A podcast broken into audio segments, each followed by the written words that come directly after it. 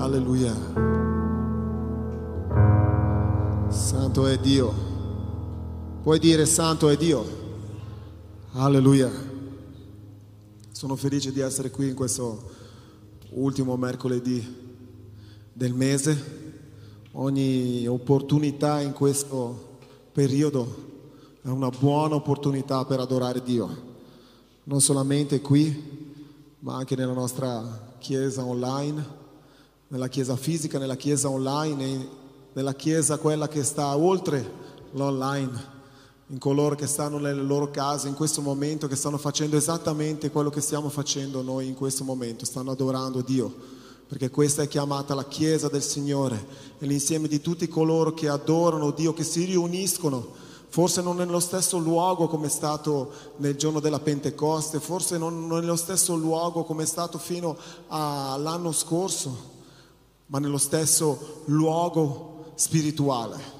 Non è fisico, ma è spirituale. Quanto più adesso dobbiamo pensare a questo, a quanto dobbiamo eh, far crescere il nostro spirituale, perché molte volte eravamo presi nel luogo fisico e pensavamo che tutto andasse bene nel luogo fisico. Quando ci è stato tolto questo luogo fisico, abbiamo dovuto imparare ad affrontare una nuova tappa che è quella dello spirituale, approfondirci e immergerci ancora di più in questo luogo spirituale e capire che Chiesa, che unione dei figli di Dio non è solamente un luogo, ma è uno stato d'animo, è l'essere uniti in un solo corpo, in un solo spirito, in una sola anima, in un solo luogo nei cieli che è il regno di Dio. La Bibbia dice che noi ci colleghiamo, che noi ci connettiamo a Dio, che noi stiamo in adorazione a Dio e siamo tutti connessi alla stessa fonte. Questo è il luogo di Dio. Alleluia. Io sono felice di, di essere questa sera, di avere l'opportunità di, di portare la parola è un po' di tempo che il Signore mi confronta e piace portarmi e darmi parole di confronto, perché ci sono dei momenti in cui il Signore ci aiuta, ci dà una piccola spinta, dove il Signore ci dice bravo Fabrizio, bravo Iveci, brava Maria, ma ci sono degli altri momenti in cui il Signore ci aiuta in un altro modo, ci confronta con la sua parola e ci mostra che abbiamo ancora molto cammino da fare, abbiamo ancora molte cose da fare, abbiamo molte cose in cui dobbiamo cambiare ed essere cambiati per poter vivere esattamente quello che Lui vuole che noi viviamo. Io ho sempre detto che noi abbiamo una visuale limitata di quello che siamo. A volte ci possiamo conoscere al 10% o qualcuno dice no, io mi conosco esattamente, so esattamente quello che farò in qualsiasi situazione. Ed è lì che sbagliamo, perché noi abbiamo una visione limitata di quella che è la nostra vita, noi non possiamo andare oltre e vedere quello che saremo fra una settimana, fra un mese, fra un anno, ma il Signore lo sa esattamente. E Lui ha una visione completa della nostra vita della nostra famiglia, del nostro lavoro futuro, di ciò che succederà e quindi sai esattamente come confrontarci nel momento giusto perché possiamo realmente non vivere quello che noi vogliamo, ma vivere quello che Lui vuole per noi. Amen? Alleluia. C'è la frase. Bravissimo. I limiti di Dio. Alleluia.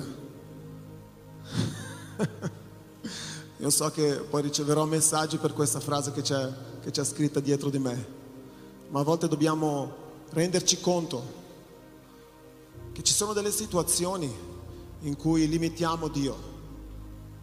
Dio è onnipotente, onnipresente e onnisciente, ossia conosce ogni cosa, sa di ogni cosa, è la fonte della conoscenza, è onnipresente, cioè è in ogni luogo, in ogni momento, in ogni luogo ed è onnipotente, ossia ha tutto il potere. E come un Dio così può essere limitato? No, Dio non è limitato, Dio non ha limiti, non si può racchiudere Dio in un luogo, in un posto, come non si poteva racchiudere Dio in un luogo chiamato tabernacolo, non si, pote, non si può racchiudere Dio secondo i limiti della, del fisico, non si può racchiudere Dio dentro i limiti di un foglio, non si può racchiudere Dio dentro i limiti di una preghiera, non si può racchiudere il potere di Dio dentro i limiti di un pensiero. Dio è illimitato, è onnipotente, onnipresente, non ha limiti. E allora perché c'è scritto i limiti di Dio? Alleluia. Dio è tutto questo. Dio è come se fosse dell'acqua. L'acqua non ha limiti, se noi vediamo il mare, non ha limiti. Noi guardiamo a destra, a sinistra, non ci sono limiti al mare, ma noi possiamo prendere un po' di quest'acqua e metterla dentro in un bicchiere, creare dei limiti a questa acqua. E noi siamo gli unici che possiamo limitare Dio. Dio è un Dio potente, Dio onnipotente, onnipresente, onnisciente ma noi possiamo limitare Dio in quello che Lui può fare, in quello che Lui può operare nella nostra vita e nella vita di coloro che sono di fianco a noi. Dio non ha limiti e il suo potere è illimitato. Quindi quali sono le cose che possono limitare Dio? Numero uno, di così, ignoranza. L'ignoranza è la mancanza di conoscenza. A volte questa, questa parola è, un, è stata usata come un insulto, ma in realtà non è un insulto. Io sono ignorante in molte materie. Io ho la mancanza di conoscenza in molte materie. E anche qui, quando noi parliamo di Dio, se noi non conosciamo Dio come deve essere conosciuto, noi limitiamo Dio. Se noi non conosciamo o non riconosciamo che il potere di Dio è illimitato, noi stiamo limitando Dio, perché non sappiamo esattamente quali sono i limiti di Dio. Osea, capitolo 4, versetto 6, solo la prima parte, dice, il mio popolo perisce per mancanza di conoscenza. Il mio popolo perisce per mancanza di conoscenza poiché tu hai rifiutato la conoscenza, anch'io rifiuterò di averti come mio sacerdote, perché tu hai dimenticato la legge del tuo Dio, anch'io dimenticherò i tuoi figli. Ma concentriamoci sulla prima parte, dice, il mio popolo perisce per mancanza di conoscenza, ossia, il mio popolo non mi conosce e per questo muore. Se io non so dove andare a prendere da mangiare, io morirò di fame. Se mi è stato detto vai a prendere da mangiare, ma non mi è stato dato l'indirizzo dove andare a prendere da mangiare, io morirò di fame. Se io non conosco Dio, non conosco quello che può fare, non, so, non conosco come operare, non so come parlargli, non so come Lui mi può rispondere, non so come Lui può agire nella mia vita e attraverso la mia vita, io sto limitando questo Dio, io sto limitando il mio Dio nell'operare. Lui può sì attraverso la sua grazia operare in me, attraverso la sua misericordia dare qualche cosa, quella parte di vita abbondante che lui ha promesso, ma se io non conosco che ho una vita abbondante in Dio, che vita vivrò? Mi mi accontenterò di qualsiasi cosa mi succede. Sto limitando Dio in quella che è la mia conoscenza. Per questo abbiamo bisogno di conoscere e conoscere Dio. La Bibbia dice meditate nella mia parola notte e giorno. Leggete, guardate i miei comandamenti, osservate, parlate. Il conoscere Dio è attraverso la sua parola, attraverso un rapporto con Lui, perché noi possiamo sì parlare, sì chiedere, ma anche ricevere da Lui e ricevere la sua conoscenza, ciò che Lui vuole che noi sappiamo, come Lui vuole che noi agiamo. Ecco che facendo così, conoscendo Dio, conoscendo la sua parola, meditando nella sua parola, noi possiamo esattamente capire che non ci sono limiti per Dio. E quindi noi possiamo di riscontro capire che Lui è illimitato e non limitare ciò che Lui può fare nella nostra vita e attraverso la nostra vita. Giovanni, capitolo 6, versetto 27. Adoperatevi non per il cibo che perisce, ma per il cibo che dura in vita eterna e che il figlio dell'uomo vi darà, ossia Gesù vi darà, poiché su di lui il Padre, cioè Dio, ha posto il sigiglio. Lascia pure il versetto. Questo è un consiglio. Adoperatevi non per il cibo che perisce, ma per il cibo che dura in vita eterna. Ossia, operiamoci per il cibo, il pane che ci dà Dio, il pane che ci dà Gesù, il pane che il figlio dell'uomo vi darà, ossia di ogni parola che esce dalla sua bocca, della parola di Dio cibiamoci di questo, adoperiamoci, ossia facciamo qualche cosa perché questa parola dimori in noi, perché possiamo continuare a mangiare di questa parola e crescere in conoscenza di Dio, nella conoscenza del Figlio di Dio, di ciò che è venuto a fare, di ciò che noi possiamo fare in Lui, di come Lui ha amato, di come Lui ha operato, di come Lui ha camminato, di come Lui ha reagito, di come Lui ha parlato, di come Lui ha profetizzato fatto, di ciò, tutto ciò che lui ha detto nella sua parola. Poiché su di lui, ossia su Gesù, Dio ha posto il proprio sigillo, ossia ha messo un timbro, un sigillo, ossia è stato approvato, cioè tutto ciò che Gesù ha fatto è stato approvato. E tutto ciò che è stato sigillato in Gesù vuol dire che è qualcosa di buono. Tutto ciò che viene approvato vuol dire che è qualcosa di giusto, qualcosa di buono. Quindi quando noi abbiamo, aumentiamo la nostra conoscenza di Gesù, quando noi aumentiamo la nostra conoscenza di Dio, quando noi mangiamo questo cibo che ci viene attraverso Gesù, questo pane di vita, questo cibo che ci lascia sempre di più con fame per poter conoscere sempre di più il Padre, noi viviamo qualche cosa che è stato approvato da Dio. Noi possiamo vivere qualche cosa che è stata approvata da Dio, ossia quella vita abbondante che Gesù ha promesso a ognuno, a ogni figlio di Dio, a tutti coloro che ricevono Gesù, è stato promesso questa vita abbondante. Quindi noi apriamo, togliamo ogni limite quando noi impariamo a conoscere Dio.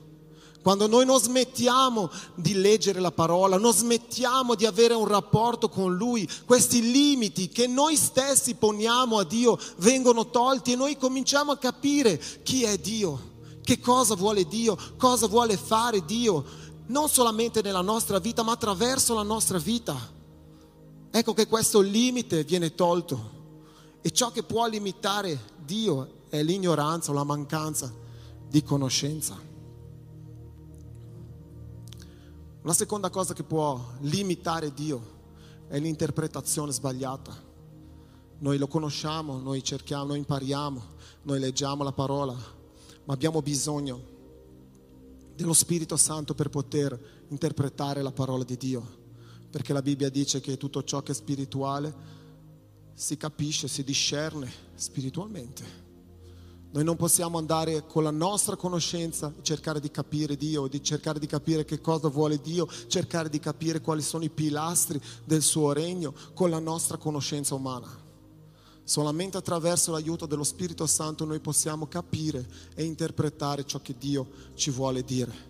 Quindi un'interpretazione sbagliata, un'interpretazione che viene dal momento, un'interpretazione che viene da qualche cosa che ho vissuto può limitare l'operare di Dio nella mia vita e nella vita delle persone di fianco a me. Ecco che abbiamo bisogno di essere immersi nello Spirito Santo di Dio, avere un rapporto con lo Spirito Santo di Dio, chiamare lo Spirito Santo di Dio. Io sto leggendo in questo periodo, dal momento in cui abbiamo cominciato il digiuno e continuerò fino a quando finirò e poi ripeterò di nuovo, sto leggendo il Vangelo di Giovanni. È molto intenso, è molto corposo, è molto succulento, ti, ti riempie veramente lo stomaco, la testa, il cuore. Anche se mi è capitato di leggere pochi versetti, sono rimasto eh, soddisfatto fino a sera, ripensando alle parole che avevo letto. E proprio in Giovanni dice che dobbiamo avere questa, questa voglia, questa voglia di cibarci del cibo di Dio, di avere un rapporto con lo Spirito Santo di Dio. E Gesù dice, io vi invierò lo Spirito Santo di Dio perché voi possiate il consolatore, perché voi possiate agire, non, non rimanere da soli perché possiate capire tutto ciò che Dio vuole, perché Lui vi dirà, dice così in Giovanni, Lui vi dirà ciò che Lui ha sentito dal Padre. Solamente attraverso lo Spirito Santo di Dio, attraverso l'interpretazione giusta della parola di Dio, noi possiamo vivere un Dio illimitato, un Dio onnipotente, un Dio glorioso, un Dio che non ha limiti. Ma quando noi pensiamo che attraverso lo studio o solamente attraverso le nostre capacità possiamo discernere, capire ciò che Dio vuole, la parola di Dio, ci stiamo sbagliando e stiamo. Il più grande errore non è dire una stupidaggine, ma è limitare Dio. Perché dicendo una stupidaggine noi possiamo anche tornare indietro e dire scusami, chiedere scusa alla persona a cui abbiamo parlato e dire scusami, ho capito male. Ma quando noi limitiamo Dio, stiamo impedendo che altre persone vengano benedette, stiamo impedendo che la nostra vita sia una vita benedetta. E quante volte a me è già capitato nel passato di aver interpretato male la parola di Dio. Ma Dio è così buono, così pieno di grazia, così pieno di misericordia, che non lascia confusi i suoi figli. Arriva un giorno in cui tu rileggerai lo stesso versetto o leggerai un'altra parte della Bibbia che ti dirà esattamente ciò che è la verità di Dio, che ti rivelerà esattamente che tu hai capito nel modo sbagliato.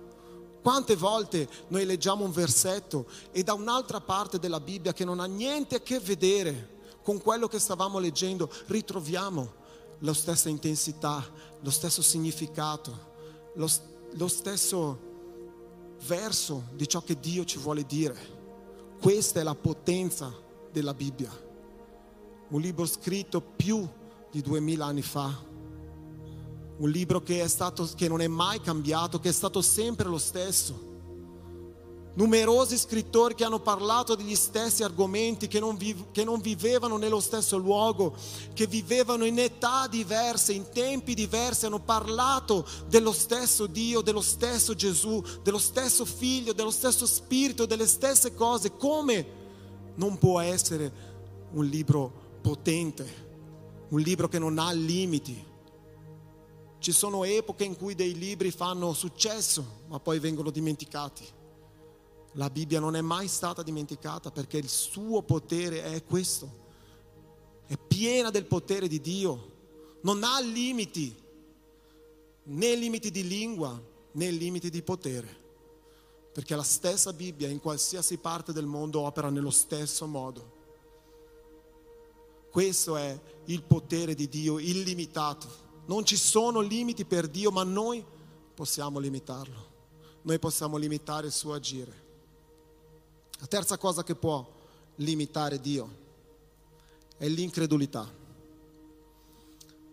Io ho scoperto ieri e oggi che cosa significa incredulità. Io pensavo che era il non credere e invece non è così. Sono andato a cercare come, come fa, sempre faccio quando ho dei dubbi, sono andato a cercare sul vocabolario. Il vocabolario dice così, avere difficoltà a credere la diffidenza ad accettare qualche cosa per vero in senso molto generico. Ossia, quando io sono incredulo, non è vero che non sto credendo, ho difficoltà a credere. Ho, sono diffidente nel credere che ciò che mi, sta, mi si sta proponendo è vero. Non è la, il non credere. Questa è l'incredulità. Avere difficoltà a credere. E da che cosa? Io quando succedono queste cose io sono l'uomo più felice del mondo. Marco capitolo 9, versetti dal 21 al 24. qui Gesù aveva mandato i suoi discepoli a, a pregare, a scacciare demoni, fare, fare miracoli, fare quello che lui stava facendo. Era una delle prime prove che Dio, che Gesù aveva dato ai discepoli. E quando tornano indietro i discepoli c'è stato un piccolo problema e Gesù, domand- eh, trova, Gesù trova un padre con un figlio indemoniato che i discepoli non erano riusciti a, a scacciare questo demone. Nonostante Gesù li avesse mandati, nonostante loro avessero scacciato altri demoni, questo non erano riusciti a scacciarlo. Allora Gesù domanda al padre, da quanto tempo gli avviene questo? E gli disse, dalla sua infanzia. E spesse volte lo ha gettato anche nel fuoco e nell'acqua per farlo perire, ma tu, se puoi fare qualcosa, abbi pietà di noi e aiutaci. E Gesù gli disse, dici se puoi, ogni cosa è possibile per chi crede. Subito il padre del bambino esclamò, io credo, vieni in aiuto alla mia incredulità. Ossia, il padre di quel figlio, di quel bambino, aveva un po' di difficoltà nel credere, perché erano arrivati i discepoli, avevano pregato per il figlio e non era successo niente. Questo era il motivo dell'incredulità del padre. Incredulità non è non credere. Il padre aveva visto, probabilmente aveva sentito alcune storie dei miracoli di Gesù, delle liberazioni di Gesù e diceva questo è l'uomo che può liberare mio figlio. Ma sono arrivati i discepoli, hanno pregato per suo figlio e non era successo niente. Quindi questo era il motivo dell'incredulità del padre. Era diffidente perché aveva sentito delle voci che erano vere e quando è toccato a lui non è successo esattamente quello che si aspettava. Quindi era un po' diffidente nel credere che arrivato Gesù sarebbe successo qualche cosa. Tanto che nel versetto 22 dice così, se tu puoi fare qualcosa, abbi pietà di noi e aiutaci se tu puoi fare qualcosa, tutto quello che era successo con i discepoli e con il figlio, lo avevano messo in questa zona dell'incredulità, in questo aver difficoltà nel credere che sarebbe successo qualche cosa. Perché lui parlando con Gesù dice, non dice io so che tu puoi fare qualcosa, io so che tu puoi, dice se puoi fare qualcosa perché ciò che aveva visto era un fallimento. I discepoli non erano riusciti. Quindi dice, se tu puoi fare qualcosa, abbi pietà di noi e aiutaci. Versetto 23. E Gesù gli disse, dici se puoi. Quante volte vi è capitato di parlare con qualcuno e dirgli, ma cosa stai dicendo? Ma che cosa stai dicendo? E Gesù fa la stessa cosa, dice, dici se puoi. Ogni cosa è possibile per chi crede. Quell'uomo aveva avuto un problema, era stato preso da un attacco di incredulità. Quindi Gesù lo rimette subito a posto e gli dice, se tu credi, tutto è possibile a chi crede. E subito nel versetto 24 il padre del bambino esclama, io credo, vieni in aiuto alla mia incredulità, ossia vieni in aiuto alla mia difficoltà di credere. Quell'uomo credeva, sì, che poteva succedere qualche cosa, che suo figlio poteva essere liberato, sì, ci credeva, ma faceva fatica a crederci, perché ciò che era successo a suo figlio era tutto il contrario. E molte volte noi agiamo in questo modo, lasciamo che quella difficoltà di credere prenda il sopravvento e non crediamo che Dio può fare ciò che Lui realmente può fare. E quando ci troviamo proprio davanti a Lui, non, non possiamo dire, non dire io credo, io credo, aiutami nella mia incredulità.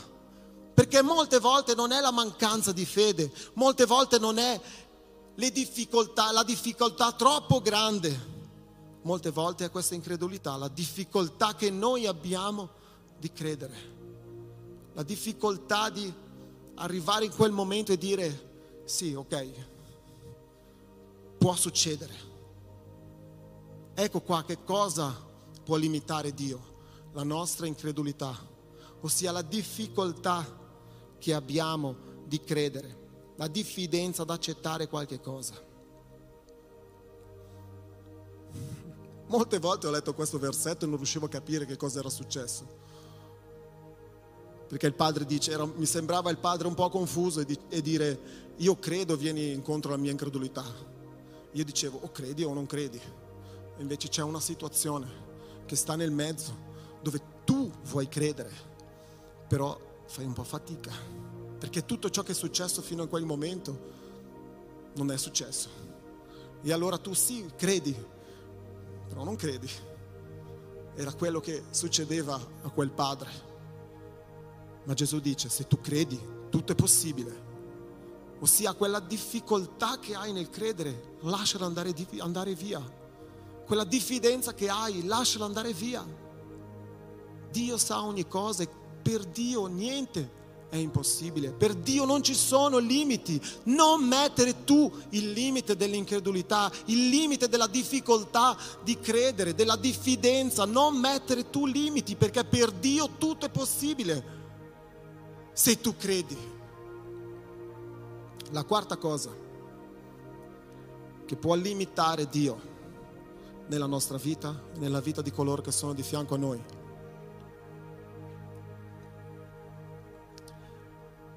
è l'utilizzo sbagliato degli strumenti che Dio ci dà.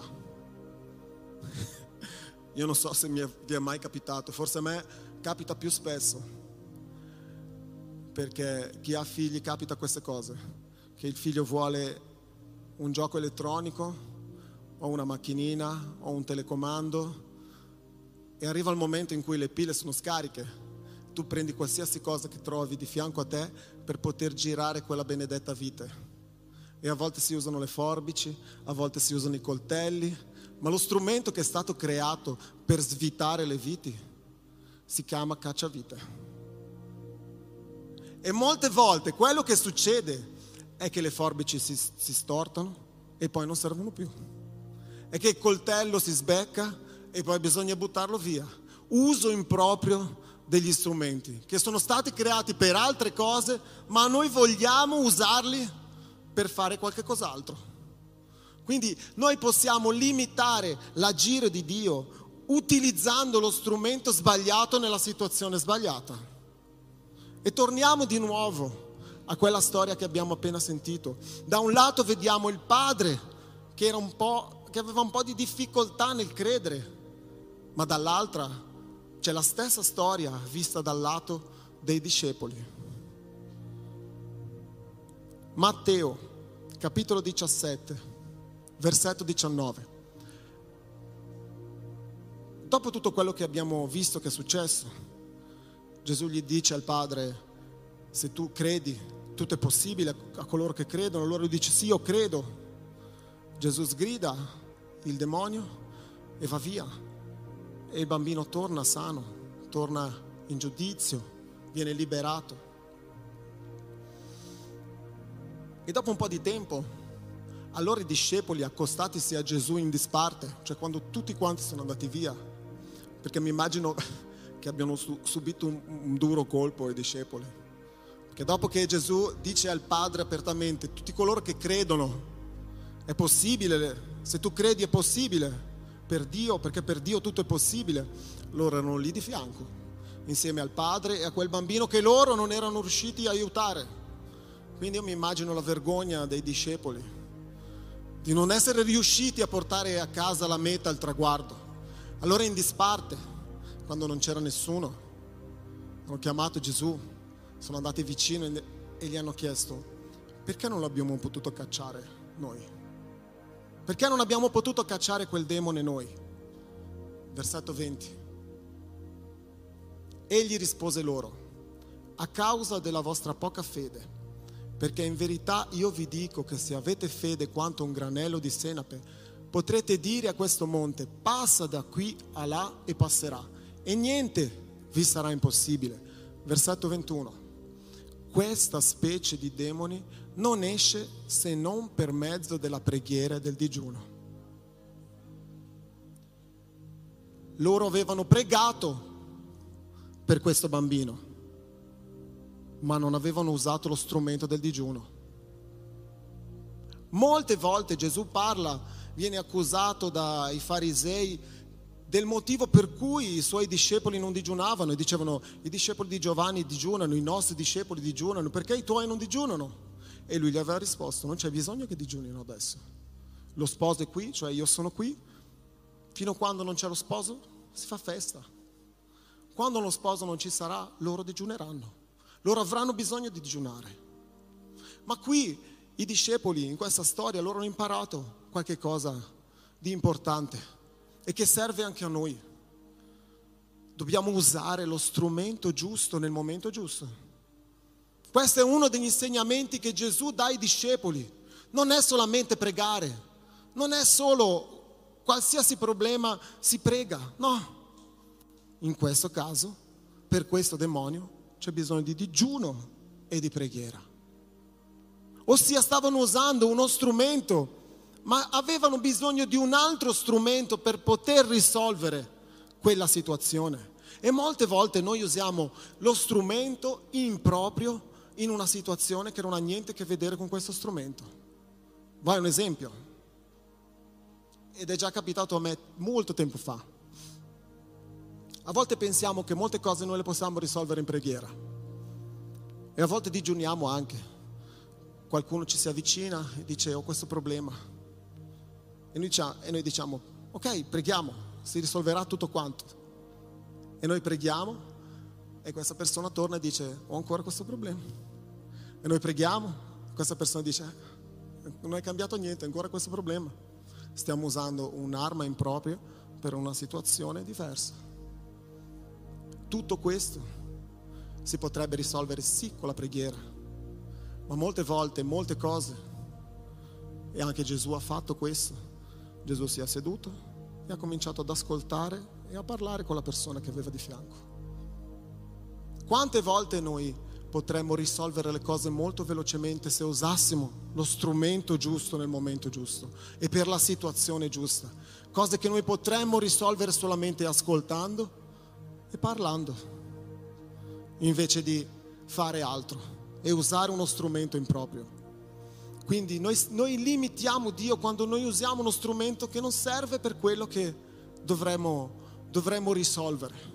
È come quando noi genitori usiamo quella, quelle forbici per aprire la vite della, della batteria della, della macchinina telecomandata e quelle forbici si stortano e non servono più a niente, neanche per essere usate come cacciavite. Usiamo gli strumenti giusti nel momento e nel luogo giusto. Così noi lasciamo Dio operare come Lui vuole. Quante volte invece della preghiera, oppure oltre alla preghiera, noi possiamo sederci di fianco a una persona e lasciarla parlare. Forse quella persona ha bisogno solamente che di sfogarsi o ha bisogno solamente che una persona gli stia vicino. E questa è la soluzione del suo problema che una preghiera, per quanto potente sia, ma lascia la persona nello stesso stato in cui era prima. Chiediamo a Dio il discernimento di capire quale strumento utilizzare nel momento giusto. Amen. Stiamo per finire.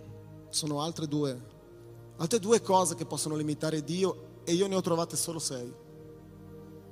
Voi potrete poi fare un, un'autoanalisi a casa di che cosa limita Dio, nel, limita l'agire di Dio e, potete, e poi Dio parlerà con voi e ve la vedrete con Dio. Ah, è santo, no? Di così, paura. Matteo, capitolo 14. E qui torno ha sempre uno degli esempi che uso quando porto la parola. Non può mancare. Ma vedendo il vento forte ebbe paura e cominciando ad affondare gridò, Signore salvami. Qui vediamo Pietro, è la storia in cui Gesù spinge i suoi discepoli su una barca, lui va a pregare sul monte e gli dice andate dall'altra parte. La prima volta siete andati con me, la seconda volta andate da soli. È una prova. E in mezzo al mare arriva la tempesta, è la solita benedetta tempesta. A un certo punto Gesù li vede da lontano, vede che non sono messi bene, allora comincia a camminare sul mare. Quando arriva loro si spaventano pensando che fosse un fantasma e lui dice no, sono Gesù. E Pietro dice se sei tu, dimmi di camminare verso di te. Lui, per incredibile quanto che sembri, esce, comincia a camminare verso Gesù sopra le acque in tempesta, in mezzo alla tempesta, in mezzo alle acque che facevano così. E non riesco ancora a immaginarmi, perché Dio non mi ha dato ancora idea di come possa essere successo. Se, Pietro camminava sulle pareti delle onde così o camminava in linea retta, io non lo so. Un giorno faremo questa domanda a dieci di voi e voi fa- farete la camminata che ha usato Pietro. Pietro comincia a camminare verso Gesù, a un certo punto, vedendo il vento forte, ebbe paura. Questo ha limitato la sua fede, ha limitato l'agire di Dio nella sua vita e ha cominciato ad, ad affondare. Allora subito ha gridato, Signore salvami. Gesù va da Pietro, lo tira fuori dall'acqua e insieme ritornano sulla barca. La paura è qualcosa che limita l'agire di Dio nella nostra vita, che limita il potere di Dio nella nostra vita.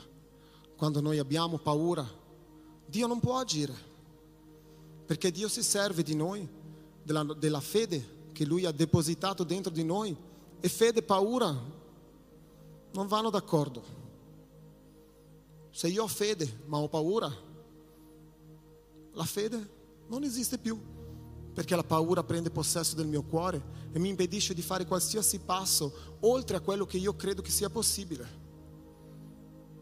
Chi ha paura non riesce a guardare dall'alto verso il basso, in qualsiasi altezza sia. Ma se io credo che posso, io posso guardare. Quindi la paura è qualcosa che ci impedisce, che limita il potere di Dio nella nostra vita. Brevemente l'ultima cosa che nessuno ha mai provato è l'egocentrismo. Quando nella mia vita io sono al centro, io limito il potere di Dio. Quando nella mia vita tutto gira intorno a me, io limito il potere di Dio. Limito l'agire di Dio, limito la, la potenza che Dio ha, tanto nella mia vita quanto nella vita di coloro che stanno di fianco a me. Se io decido con la mia testa i passi che devo fare, dove andrò, cosa farò, qual è il lavoro che io voglio fare, quanto guadagnerò, posso anche diventare un uomo di successo, ma io sono in grado di riconoscere che se io mi metto al centro della situazione non sarò mai felice, perché noi siamo fatti in questo modo, che vogliamo sempre di più, non ci accontentiamo mai di niente e quando pensiamo solo a noi non c'è niente che ci può accontentare, riusciamo a raggiungere ciò che, che vogliamo raggiungere ma dopo un po' ci sentiamo non confortevoli in quel luogo, non confortevoli con quel lavoro, non confortevoli con quella quantità di soldi, non confortevoli con quegli amici, non confortevoli con quella moglie, perché ci mettiamo al centro di ogni cosa. Ma quando Dio è al centro di ogni scelta, quando noi chiediamo a Dio qual è il passo che dobbiamo fare, noi lasciamo a Dio il potere di agire molto di più di quanto noi possiamo fare da soli.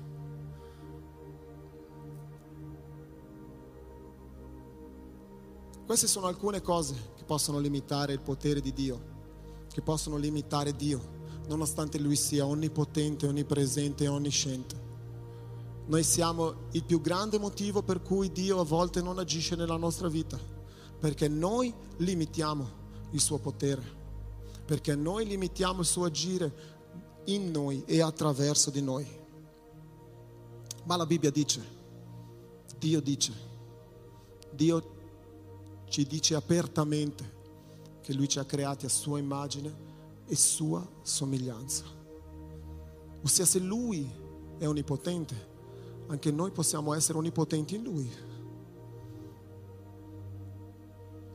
Se Lui è onnipresente, noi possiamo essere onnipresenti in Lui, ossia possiamo agire in varie situazioni con il suo aiuto perché lui saprà esattamente dove mandarci, nel luogo in cui ci dovrà mandare, la persona con cui dovremo parlare, la, per, la cosa che dovremo fare nel momento giusto. E allora la domanda è, che cosa ti sta limitando? Se noi siamo fatti a immagini e somiglianza di Dio, se noi possiamo agire molto di più attraverso Dio e lasciando che Dio operi in noi, che cosa ci sta limitando? Che cosa ci sta limitando nella preghiera? Che cosa ci sta limitando nel rapporto con Dio? Che cosa ci sta limitando nel vedere i frutti di cui Dio parla?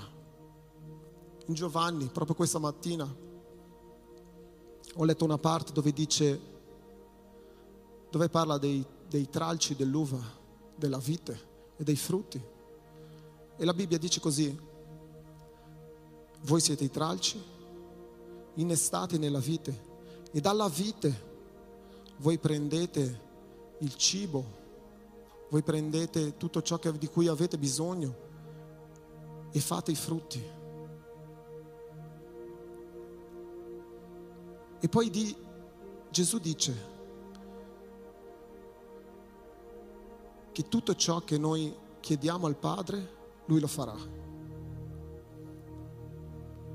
Una prima cosa che mi ha fatto capire Dio è che noi non abbiamo bisogno di chiedere qualche cosa di personale. O nella maggioranza dei casi noi non abbiamo bisogno di chiedere a Dio qualche cosa per noi stessi. Perché Lui dice che noi siamo i tralci innestati nella vite da cui traiamo il cibo da cui traiamo la vita, da cui prendiamo la vita.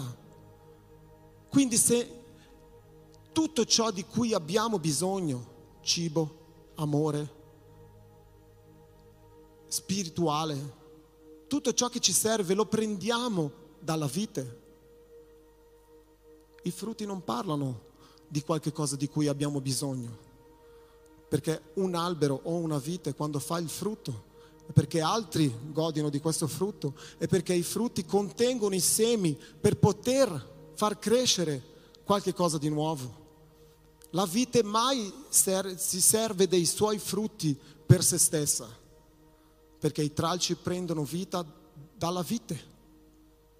Quindi quando parla di frutti parla di qualcosa di esterno, qualche cosa che serve ad altro. E poi Gesù dice, qualsiasi cosa chiederete al Padre nel mio nome, Lui ve la darà ossia qualsiasi cosa che serve perché questi frutti possano agire in qualsiasi altra situazione, Dio lo farà, perché i, frutti servono per gli altri. I frutti sono qualche cosa che benedicono altri, qualche cosa che crea altra vita, non crea vita per la vita in se stessa. Quindi che cosa ci sta limitando? Che cosa ti sta limitando nell'area spirituale? Che cosa ti sta limitando nell'area del lavoro? Se noi possiamo molte cose, se noi possiamo tutto ciò che vogliamo in Dio, che cosa ci sta limitando? Forse un'incomprensione il non capire che cosa ci sta dicendo la parola di Dio. Come questa mattina ho capito che i frutti non servono a noi, ma servono ad altri, perché tutto ciò abbiamo, di cui abbiamo bisogno lo prendiamo dalla vite ed è la vite che ci dà tutto ciò che noi abbiamo bisogno di necessario. Forse era quello che avevo bisogno di, sapi- di, di capire questa mattina, o qualcun altro ha bisogno di capire perché sempre chiede a Dio fai questo per me, fai questo per me, fai questo per me. Quando noi avremmo dovuto capire che Dio già ci dà queste cose perché tutto ciò che noi traiamo come vita, è Lui che ce lo dà. E poi la Bibbia dice, cercate prima il regno e la giustizia di Dio, tutte le altre cose vi saranno date in più. Ossia cercate di capire ciò che è giusto, ciò che Dio vi vuole dire, cercate il suo regno, cercate di capire che cosa vuole dire quello che Gesù ha fatto, il sacrificio di Gesù, cercate di capire che cosa Dio vuole su questa terra, vuole per voi. Ossia abbiate la conoscenza di ciò che Dio ha per voi, di ciò che Dio vi sta proponendo come, come cibo, come essenza, come vita. E non avrete più bisogno di, di chiedere niente al Signore per voi stessi. Molte volte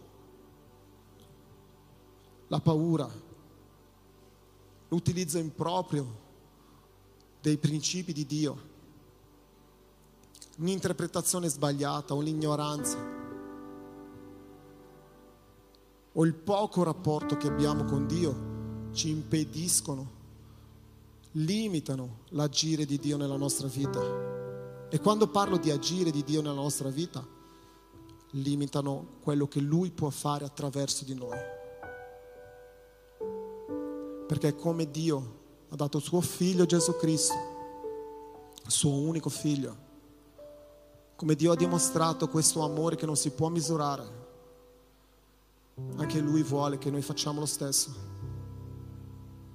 Gesù ha detto, questo è il mio comandamento. Amate gli altri. Amate Dio, amate il vostro prossimo. Non ho detto amate Dio, amate voi stessi. Amate il vostro prossimo. Perché come Lui ha fatto in questo modo, come Gesù ha fatto in questo modo, anche noi dobbiamo fare. E tutto ciò che c'è in mezzo, tutto l'egocentrismo, tutta la mala interpretazione, tutto l'usare le armi improprie nel momento sbagliato, sono un limite che noi mettiamo nell'agire di Dio nella nostra vita. È come se noi avessimo a disposizione il mare davanti a noi e noi prendiamo una, un secchio, una bacinella, prendiamo una parte di quest'acqua e la mettiamo sulla spiaggia e facciamo il bagno dentro, questa spia- dentro questa, questo recipiente. Questo è quello che succede quando noi limitiamo Dio. È molto comodo limitare Dio. È molto facile limitare Dio perché ci rende la vita molto più semplice. Perché noi gestiamo la tempesta in quel recipiente, riusciamo a gestirla, sgridiamo i venti lì dentro, sgridiamo le onde lì dentro. Ma quando il mare fuori in tempesta, viene la paura perché il mare è grande, non si vede niente all'orizzonte, proprio come quei discepoli che Gesù vedeva da lontano e diceva, penso io, è meglio che vada a dargli una mano. è meglio che vada a dare una mano a questi miei discepoli perché ancora non hanno capito come funzionano le cose nel mio regno.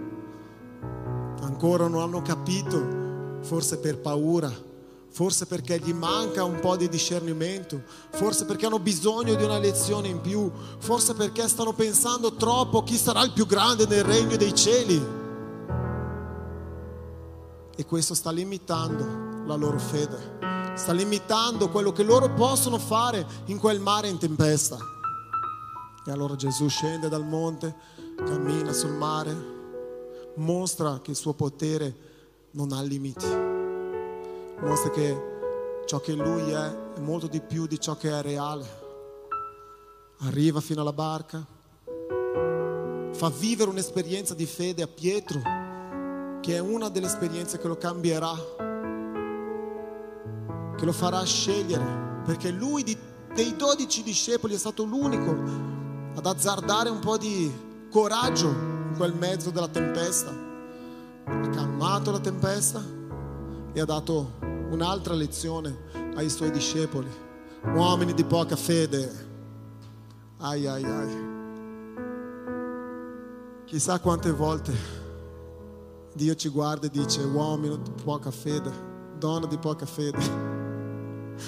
Usa lo strumento giusto, nel momento giusto.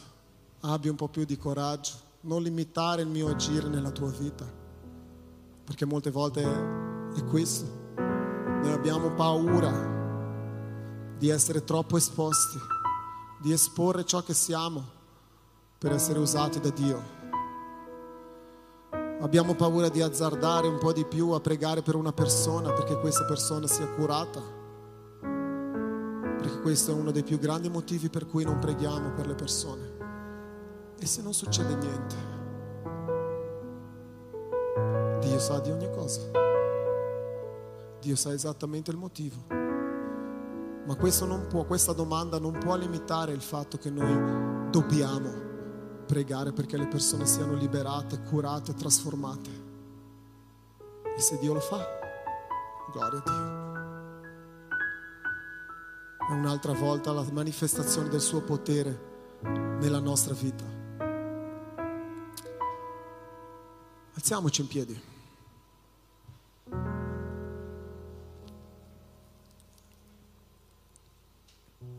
Metti una mano sul tuo cuore.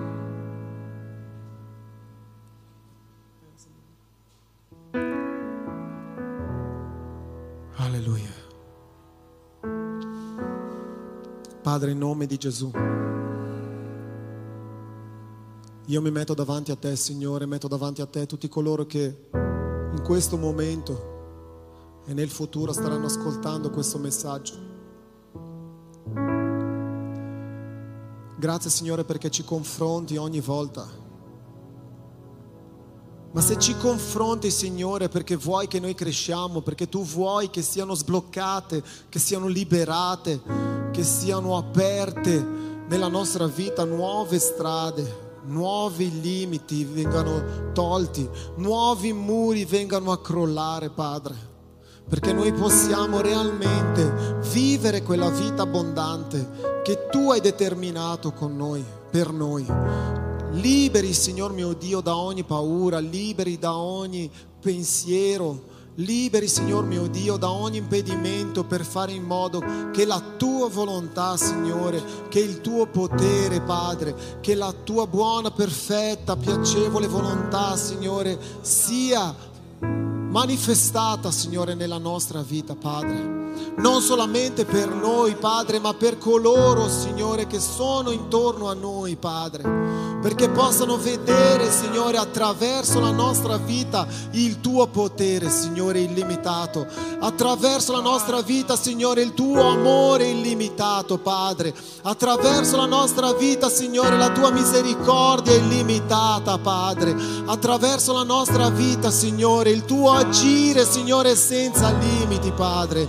In nome di Gesù, Signore, ti chiediamo questo, continua a confrontarci, Padre, per perché vogliamo, Signore, realmente che niente limiti, Signore, il tuo potere nella nostra vita e attraverso la nostra vita, Padre, in nome di Gesù. Se c'è qualche cosa, Padre Santo, che ci sta limitando, se c'è qualche cosa che ci limita in ogni area, che sia l'area lavorativa, Signore, spirituale, Padre, familiare, alleluia, personale, Signore, che tu possa, Signore, mostrarcelo attraverso il tuo Spirito Santo attraverso la tua parola, usando, Signor mio Dio, coloro che sono intorno a noi, Padre, perché veniamo ad essere confrontati, Signore, e liberati da ogni limite, Signore, da ogni difficoltà che impedisce, Signore, il tuo agire nella nostra vita, che impedisce il tuo potere nella nostra vita, Signore. Alleluia. Fai ciò che vuoi. vogliamo te. Fai ciò che vuoi, vogliamo te. Fai ciò che vuoi, puoi dichiarare questo momento. Vogliamo te, più di te, più di te. Fai ciò che vuoi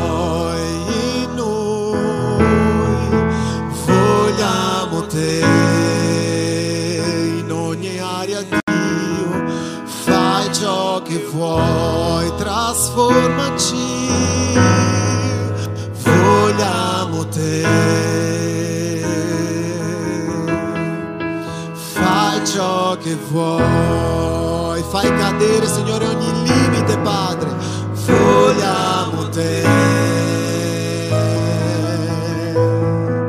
Fai ciò che vuoi. Io dichiaro che cada ogni muro che ci impedisce di vedere e di vivere e di conquistare ciò che Dio ha per noi. Dichiara, cada ogni muro in nome di Gesù. Cada ogni muro in nome di Gesù. Cada ogni limite in nome di Gesù.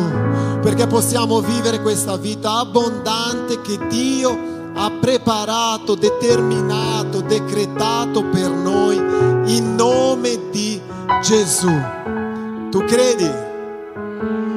E se sei un po' incredulo, fai come quel padre e di Signore io credo, vieni incontro alla mia incredulità, aiutami nella mia incredulità. Alleluia. Amen.